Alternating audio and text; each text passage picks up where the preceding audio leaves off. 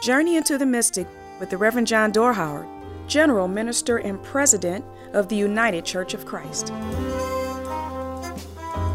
It's to your advantage that I leave you. I have often wondered how the disciples reacted when they heard Jesus say those words. Now, I don't for a second think they believed him. I mean, after all, they had left their home, their homeland, family, jobs, income, everything to follow him, all with the hope that he may be the one, the Messiah. They felt something deep and real and utterly intuitive. He said, Follow me. And they did. Now, much of what they saw along the way while they traveled with him confirmed their expectations. They witnessed him perform miracles. They heard him preach sermons, the likes of which they'd never heard before. They saw him change lives and change minds. They saw him confront and embarrass the religious and political elite of their time. And they loved it all. And they knew, they knew that he was worth making every sacrifice they had made just to be around him. And then came that moment when all of that shifted a bit. That moment on the journey when, as Luke writes, Jesus set his face towards Jerusalem. Now, Mark describes in his gospel how on the way, on the way to Jerusalem, Jesus began talking about being handed over and put on trial and tortured and eventually crucified. He talked about that. This was not exactly what the disciples had bargained for when they left everything behind to follow him. They were much more interested in Jesus using the power he had to defeat their enemies, to perform miracles, but not to submit to the enemies. And so, having set his face towards Jerusalem, having presaged his death, he gathers with the disciples for a last meal. Now, all of this had to have happened very quickly for the disciples.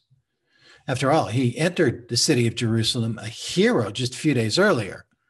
And now, just a few days later, they're sharing a last meal with him on a night when he would be handed over to Pilate, betrayed both by a turncoat and a coward, and all within hours of his actual crucifixion and death.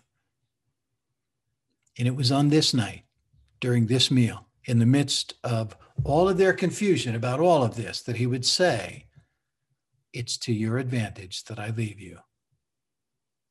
And no, I don't think a single one of them would, could believe those words. How can this be to our advantage? I can hear them asking. It's ridiculous. We're nothing without you. And after he said that, it is to your advantage I leave you, he added, because if I do not leave, the advocate cannot come. You see, they didn't yet realize, they would come to know, but they didn't yet realize that the birth of this movement that would create the church needed more than Jesus. It needed a Pentecost, it needed the breath of his Holy Spirit. They didn't know that, but Jesus did. And they would come to learn it when hidden away in the upper room, even after Christ's resurrection, even after his appearances to them. She showed up like the rush of a mighty wind. yeah, that's what the church had wanted and needed and got a Holy Spirit it's to your advantage that I leave you, for if I do not go, she cannot come. Maranatha, come, Holy Spirit, come. It is Pentecost. And we remind ourselves that we are alive, the church, through the power and the movement of the Holy Spirit, of the living God and the risen Christ.